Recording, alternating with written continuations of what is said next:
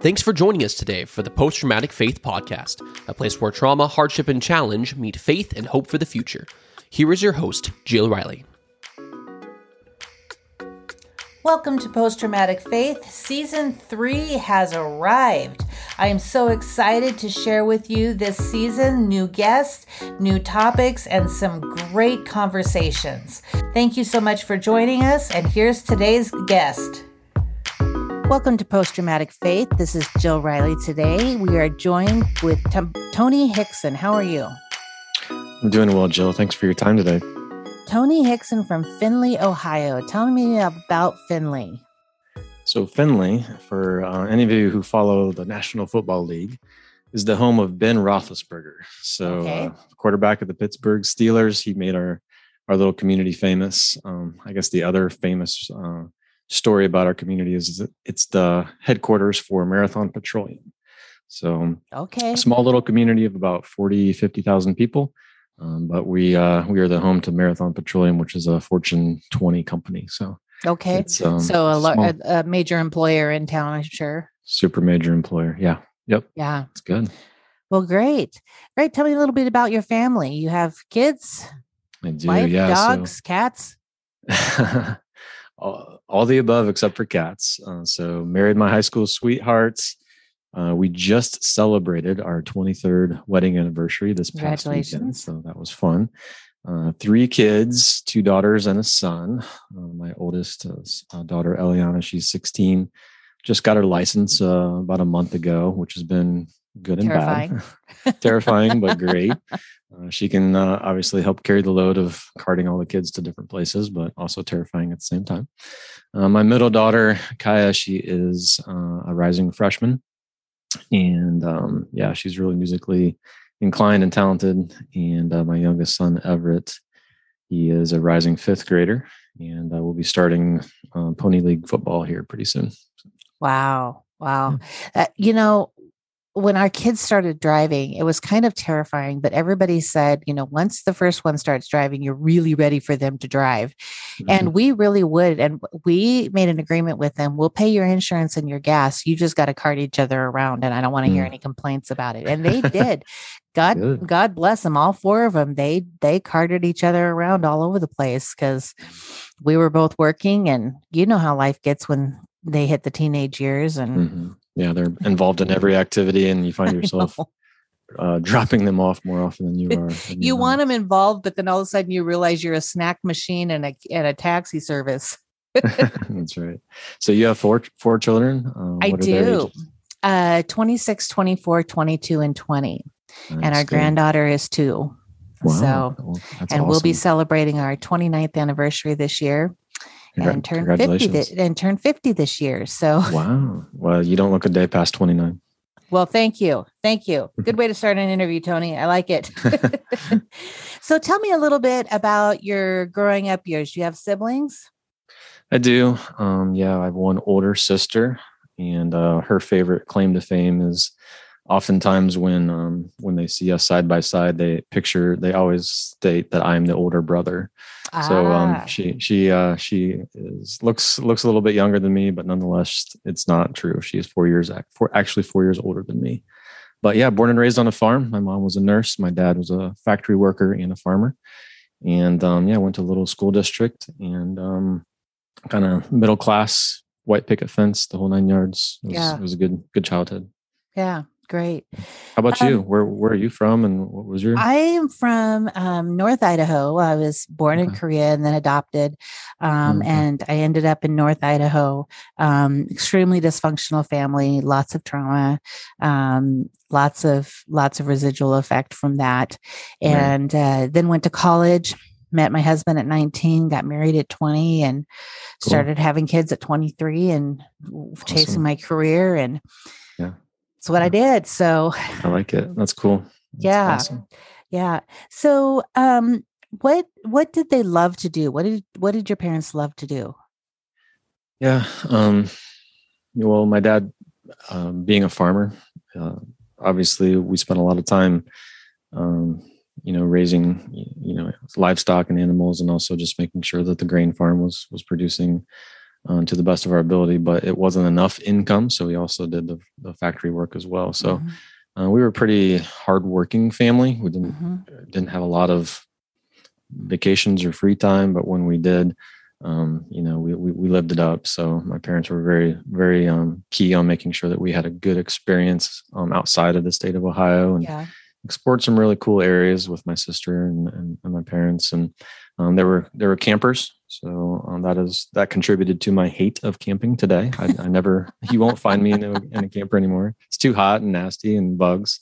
So we we, we like to to stay in hotels and finer things. But um, yes, but yeah, nonetheless, I was uh, we were a camping family and uh, had a good time.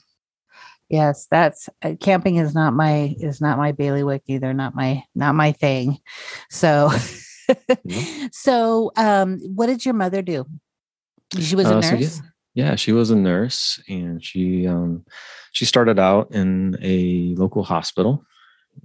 Uh, she was, you know, registered nurse, and so in the lower tiers of that, you basically worked swing shift, and um, she found those swing shifts when uh, trying to raise a young family. My sister and I just didn't work real well for uh, hard, uh, raising yeah. us. Yeah, so it was pretty hard. She started to put her feelers out for another career, and she uh, for more regular office hours, really. And she was able to find a home at a local home health agency. So that's mm-hmm. where she would go into the home of the of the patient and be able to care for them. And ultimately, that career led to her um, her desire and her passion to be a hospice nurse. Interesting. And so this would have been late 80s, uh, early 90s, where hospice was just starting to be a thing. So for you know, full definition, you know, hospice is kind of when the healthcare industry says there's really not much more that we can do. We would really like to send you home, the patient home, uh, so they can be surrounded by loved ones and right. familiar surroundings. Yeah, it's comfort it's care there. at that point. Yeah, it's that comfort care. So it was there that my mom really found her unique ability and her passion to care for those who were transitioning from this life to the next. You know, it's interesting to me, uh, people who do that work. I have several friends that are chaplains in hospice, and they said, Jill, it's just the most precious, intimate, sacred time to be mm. with someone in their last hours. Mm. And to mm. me, I'm just like, yeah, but I still don't want to be there. I know. Of all the places not to be, uh, that, that might not be the place I'd want. Right. But people who do that have gifts that um, I think are just angelic and just not not of the rest of us i think mm-hmm. i don't mm-hmm. know mm-hmm. yeah i totally agree and ultimately what happened to mom is she kind of climbed the ranks of that she became such such a passion for her to to provide that care that she um, ended up becoming the executive director of a hospice agency uh, excuse me agency allergies. If I cough a couple times, I'm apologizing. That's okay. That's okay. I won't tell anybody you're smoking a big cigar while we're talking. Yeah, you know, I, I wanted to be relaxed. so she became the uh, executive director of a hospice agency, and that's where she spent really the balance of her career. Wow. Was she satisfied with that work? Very much so. Um, but I would say that um, as part of her story, um, it was around mid 2000s, I would say, that electronic medical records so the famous acronym EMRs, yep. electronic medical records, really became a thing, and that really was solidified with with Obamacare. So in the mid 2000s, um, as they were trying to roll roll this out, one thing about mom is that she was not technologically savvy, um, and so for her to be able, to, yeah, for her to be able to navigate a computer was just you know frustrating to her. And she found herself behind a desk more often than she was able to be bedside next to her patient and this really began to to weigh on her toward the end of her career. Mm-hmm. Yeah. So how old was she when she retired? Well, um, the story goes that with the introduction of electronic medical records, um, she really began to face um, career burnout. And quite honestly, um, it was that thing that really was the catalyst for her to really explore the idea of retirement. Um, but obviously, one of the first things you do when you want to retire is you ask yourself one main question. And that question is, do I have enough money? Right. Mm-hmm. And um, I'm a financial advisor, and I've been in my career about 10 years at that point. But one of the things about family and business, we, we, we separated that. So I was not her primary financial advisor. Um, but nonetheless, she went uh, along with my dad, and they went to their primary financial advisor. And um, they kind of laid out their their statements and their their net worth and their uh, investment investable assets in front of this person. And uh, the, the, primary financial advisor whipped out their their software their credentialing their experience and and, and the result was a green light. And she articulated to my parents that yeah uh, you do have enough resources to be able to retire. Um, however being 10 years into the career my mom respected what I did and really wanted to offer me the opportunity to provide a second opinion or a second set of eyes on her on her situation. And um, so I, I did the same thing. I whipped out my my software, my credentialing, my experience, and um, I actually came to the same conclusion. And I also gave her the green light, and I said, you know, you guys do have enough to be able to to check those financial boxes. And I also know my mom well enough, know you well enough uh, you are experiencing a lot of career burnout, and I think it would be a really good idea for you just to kind of um, pull the trigger to retire and allow that burnout to dissipate. And so, um, at the age of 61, in the fall of 2010, um, she did pull the trigger to retire. Um, but one thing that uh, I know you're in, are you in the Montana area or Wyoming? Yes. Yes. Yeah. Montana. One thing about October is uh, winter is on the horizon, right? Mm-hmm. And um, what she found is that when she retired, the weather, you know, started to change. Seasons mm-hmm. started to change. It became very cold and dark. And um, this experience also kind of began to define the way her heart um, began to become cold and dark, as well as she began to regret her decision to retire. Mm um, she felt as though she was um, kind of purposeless and had no meaning in her life. After she had retired from hospice, it became uh, her biggest regret instead of an exciting time that, that typically retirement would have. Right. And about six months after she did retire on March 22nd, 2011, my mom, Pam Hickson, um, she chose to take her life. Mm. And um, you know the, the the ripple effects of that are still being felt to this day. Yeah, um, absolutely. But as a but as a financial advisor who gave her the green light, I, I, can only assume you can imagine the amount of guilt and responsibility that I heaped upon my shoulders as right. as I uh, realized the decision she had made. Did you feel like she struggled with any kind of emotional or mental instability before then? I mean, other than the burnout and the no. Um, yeah, the answer is no. I didn't. Um, we didn't pick up on even my dad. You know, they were high. My dad and mom were high school sweethearts, and this came as a complete shock to him as well. Um, we all knew that she was struggling with retirement, but we didn't know the the depth of mental anguish and ultimately depression that had really taken over, mm-hmm. and um, had really caused her to come to the final conclusion to end her life. Yeah, I'm sorry to hear that. Mm-hmm. So, what is the swirl of emotions that happens around? You talk about, you know, a little bit of guilt. Um, what other emotions, uh, you know, come up when you when you think about her and think about losing her?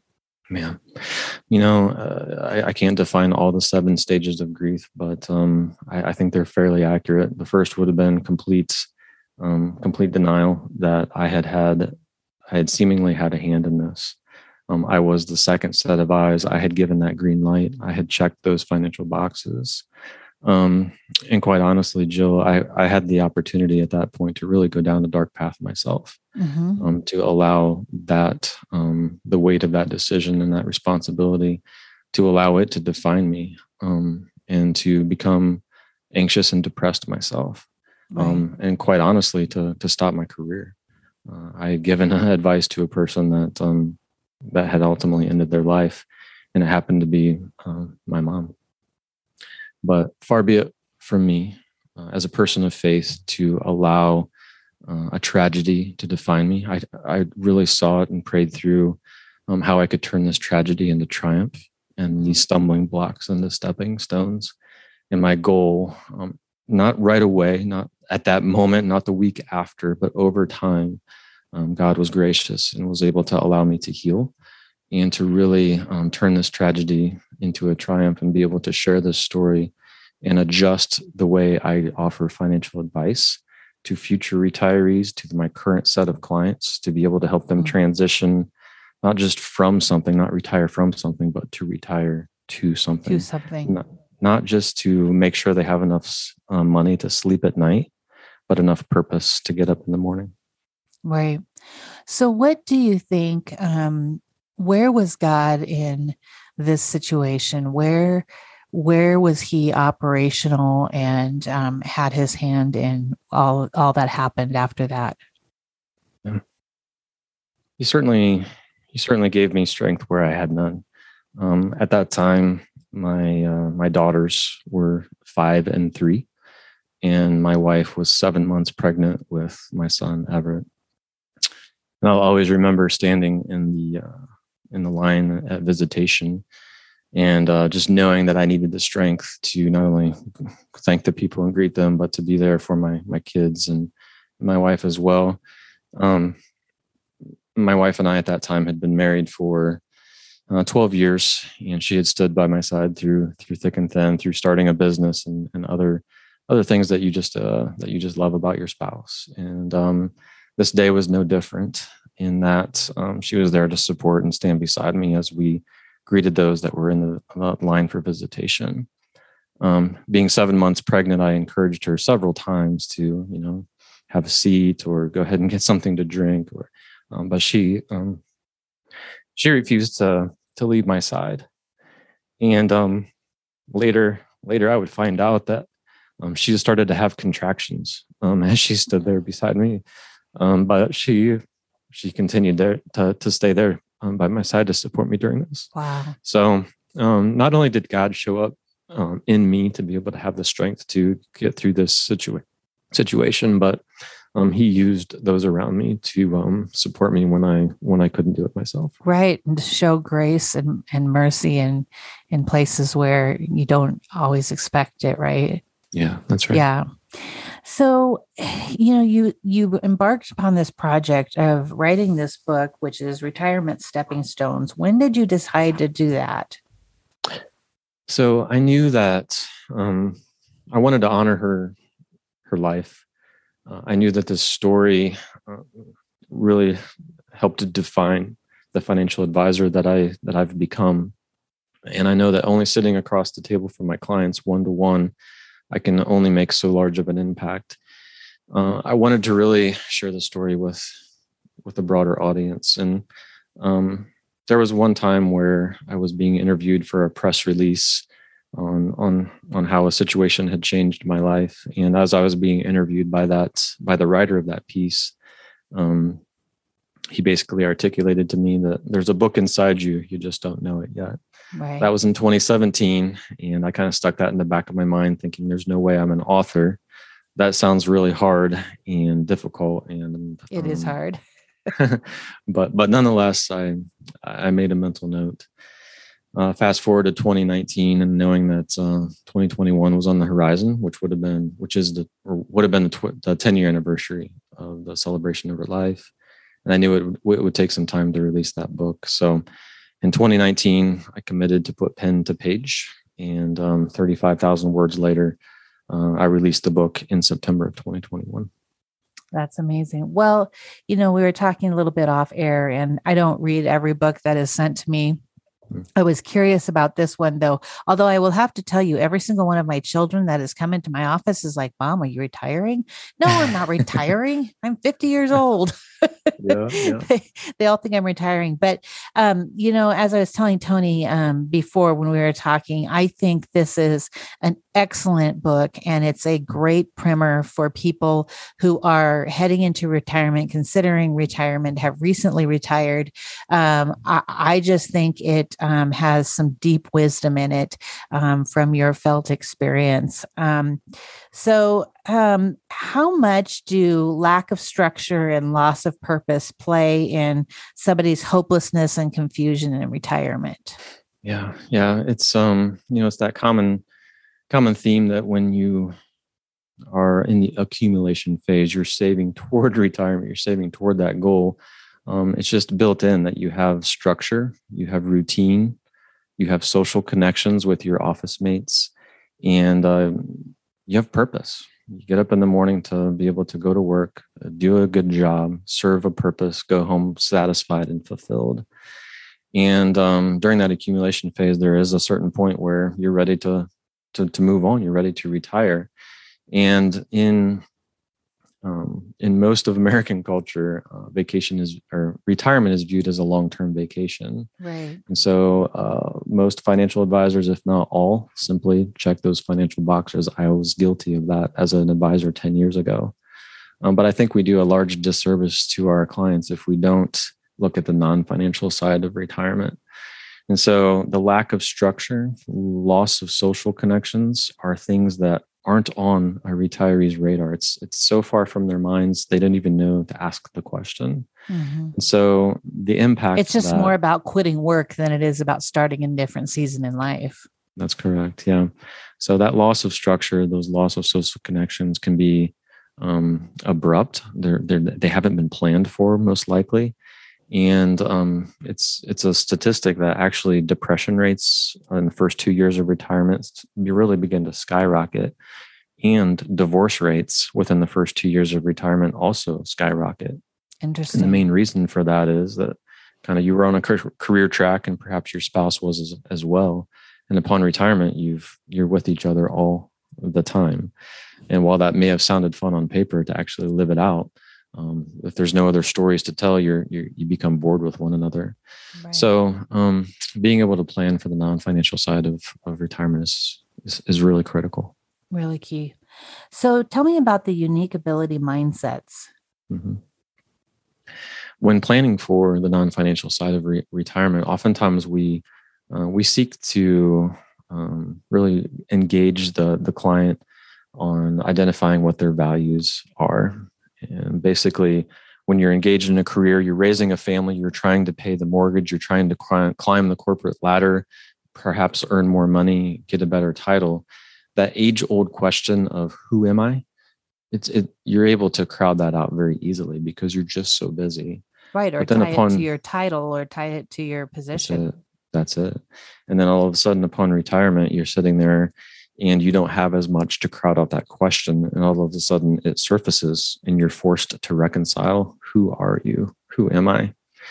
And without that structure or purpose in life sometimes it can cause a retiree to really become adrift. So uh, when we engage a client in asking those questions of of identifying your values oftentimes it goes back to identifying what their skill set what their unique ability really is and perhaps they had a desire to um, you know, teach kids how to read or volunteer at a local university or spend more time with grandkids or um, uh, you, you, name the the things that come to mind for occupying one's time that had been crowded out by by a career before. Uh, those are the times that we're able to not only identify the values but identify the unique ability that where those can be lived out. Mm-hmm. Good, good. Do you think people are afraid to ask the question, what have I ever always wanted to do to do or try? Hmm. Do you think that's a scary question for people? I do, yeah. Um, you're asking for a, uh, because of a certain thing that's in your mind. I'd love to hear what do you think about the answer to that question? Why why do you think people are afraid to ask that? Well, I think people are afraid to ask because it's uncharted territory it mm-hmm. doesn't have it doesn't have the fragrance of the familiar to it mm-hmm. and and when you try something new and you begin um, a different stage of your life you are not attached to your title or your name badge mm-hmm. or your position your, or your, your paycheck your paycheck or your company all of a sudden you're kind of adrift and you're kind of a you know nobody from nowhere except for except for to your family. And i think people are afraid to take that step sometimes. Yeah. um at least that's that's my experience my observation. What do you think? Totally agree with that. It's taking away that safety net of a paycheck and living off your accumulated assets um, really removes any risk taking that a person might want to um, pursue. So um, yeah i am in total agreement that oftentimes those um, those fears outweigh the desire to to go accomplish them right So, how do you help people come up with a financial plan for retirement? I know, you know, people have nest eggs set aside, they have investments and all of that. How do you begin to plan for the next anywhere from 40 to 60 years of their life? Yeah, definitely. It's a it's certainly it's becoming more and more challenging because people are retiring sooner and living Right. longer. Right. So the accumulated um, investments have to be very significant to live in a 30 or 40 year retirement set. Uh, that's why we often, you know, we'll start with investable assets. We we want to see how young or old the person is, and and, and really plan for a really a, a long time in, in in retirement mode. Sometimes, and it's becoming more and more often, we'll we'll suggest what we call a plan B. And plan B is I've retired from my career, but yet I still possess a lot of skill sets. And I know that humanity still needs my skill sets. Plan B is to go ahead and re enter the workforce and uh, be able to continue to, to contribute to society, society, find purpose, and earn some sort of an income, even in retirement. Not full time, maybe even less than part time, but it gives you that safety net to be able to not have to draw on your portfolio by near as much. Hmm. Well, if I'm going to have things to um, invest and have any kind of liquid assets to invest, I'm going to have to sell the children. I think So- uh, I think they they would go for a high price.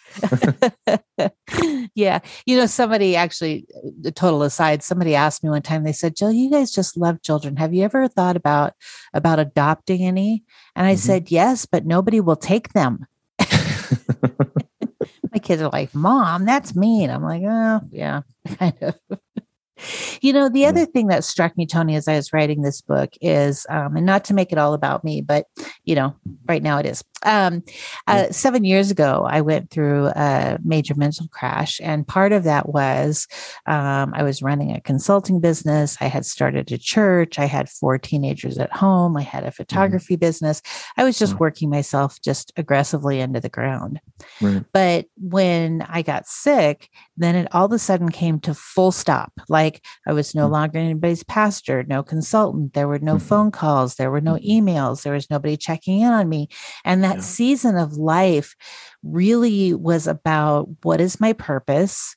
What am I doing here? Why do I even exist if I can't contribute to society? Mhm. why why would i be created so i can sit like a lump on a couch and you know watch the light change during the day you know Mhm. all of these things that are seasons that you go through when you go through a major life change and i don't know but that this book is applicable also to those changing seasons Mhm. um, because i found it and maybe that's what kept me turning the pages is because i found it encouraging in that way in you know finding your anchor in in who you are and Yeah. what you're uniquely created to do so Yeah. i i kind of think it fits that mold too what do you think I agree, and I, I'd be quick to ask, um, how did you get out of that funk?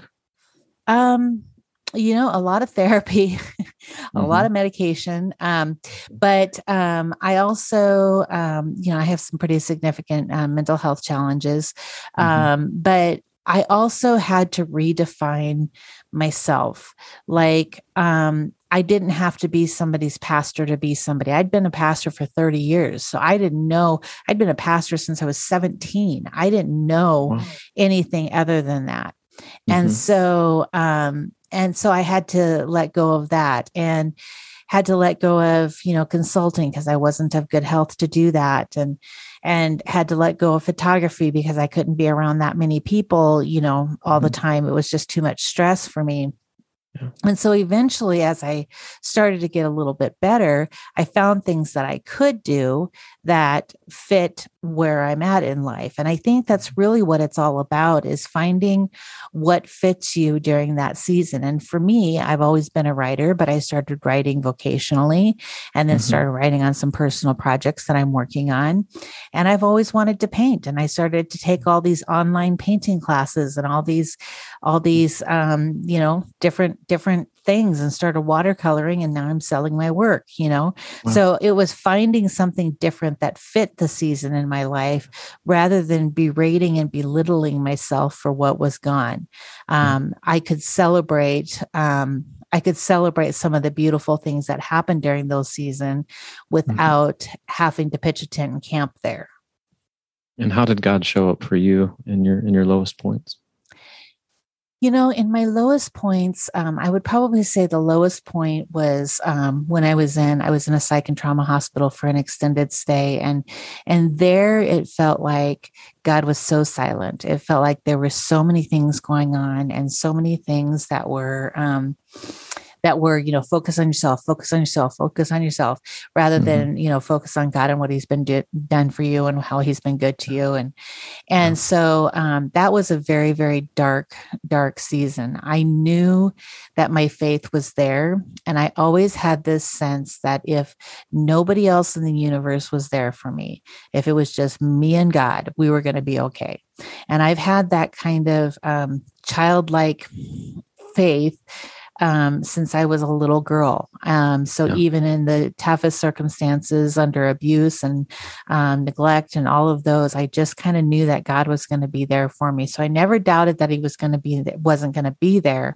I just yeah. couldn't feel Him, yeah. and so I think God showed up for me in the way that people surrounded us and cared for us with meals and caring for the children and and making sure that the accommodations I needed to go to like the kids' choir concerts were taken care of and and um, just really watching out for what um, for what I needed to be able to function in society.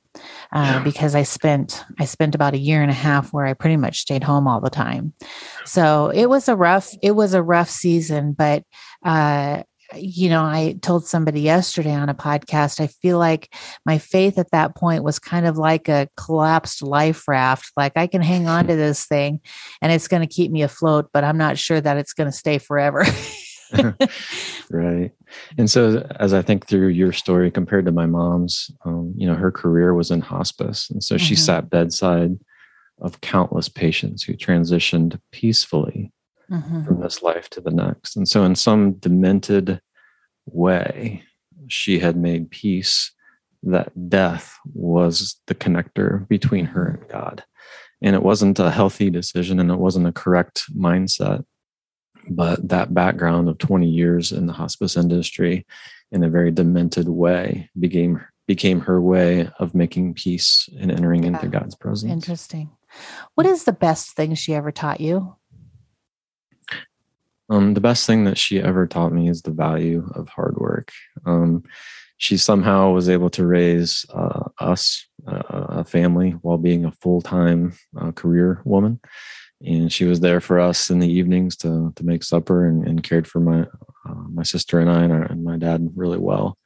And so, as I uh, embarked on this journey to be a financial advisor, we launched our firm in 2002 we're celebrating our 20th year anniversary this this uh, this August, and um, you know it, it takes a, a, lot of work to to start a new business, as as you're well yeah. aware of with your consulting business and your photography yep. business.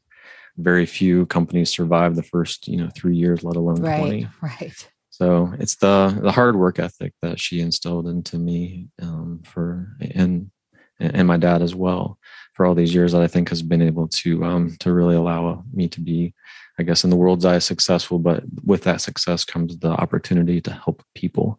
And she helped people, um, obviously, from a healthcare perspective, and I'm helping them from a financial perspective. So I'm, I'm continuing her legacy beyond, um, beyond the grave. That's wonderful. Well, the book is Retirement Stepping Stones. And Tony, how do people find out more about it, get a hold of it, find out more about you? Yeah. Well, thanks for asking. Um, yeah, if you want to visit my website, tonyhickson.com forward slash book, um, it's available on any major online um, platform. Also, the book is available on audio as well. So, tonyhickson.com forward slash book. Um, and for those of you, uh, for those of your listeners who are interested in continuing the conversation, um, I also release a weekly blog where mm. um, I could talk about um, kind of that continued story from what the result of um, people who've been impacted from the book and also just some musings that I've had. If you enjoy my style of writing, I express that style of writing on my Friday blogs as well. Yeah, great, great. Well, um, like I said, I I don't I don't finish every book, but I, I certainly appreciated this one, and and it Thank you. spoke to me, and I appreciate for your gift of just obedience and following through on on this mission. So thank Wow, you so yeah. much. Thank you for having me. It's very nice meeting you, and uh, appreciate you having me on the platform. Awesome. See you. If you enjoyed this episode, we would love it if you would leave a review on your favorite podcast platform. You can find Jill at jillriley.com, on Facebook at jillriley.author, Twitter at jillrileyauthor, and Instagram at jillriley.author. Also, feel free to send Jill an email at jill at jillriley.org. Thanks for listening in and have a great day.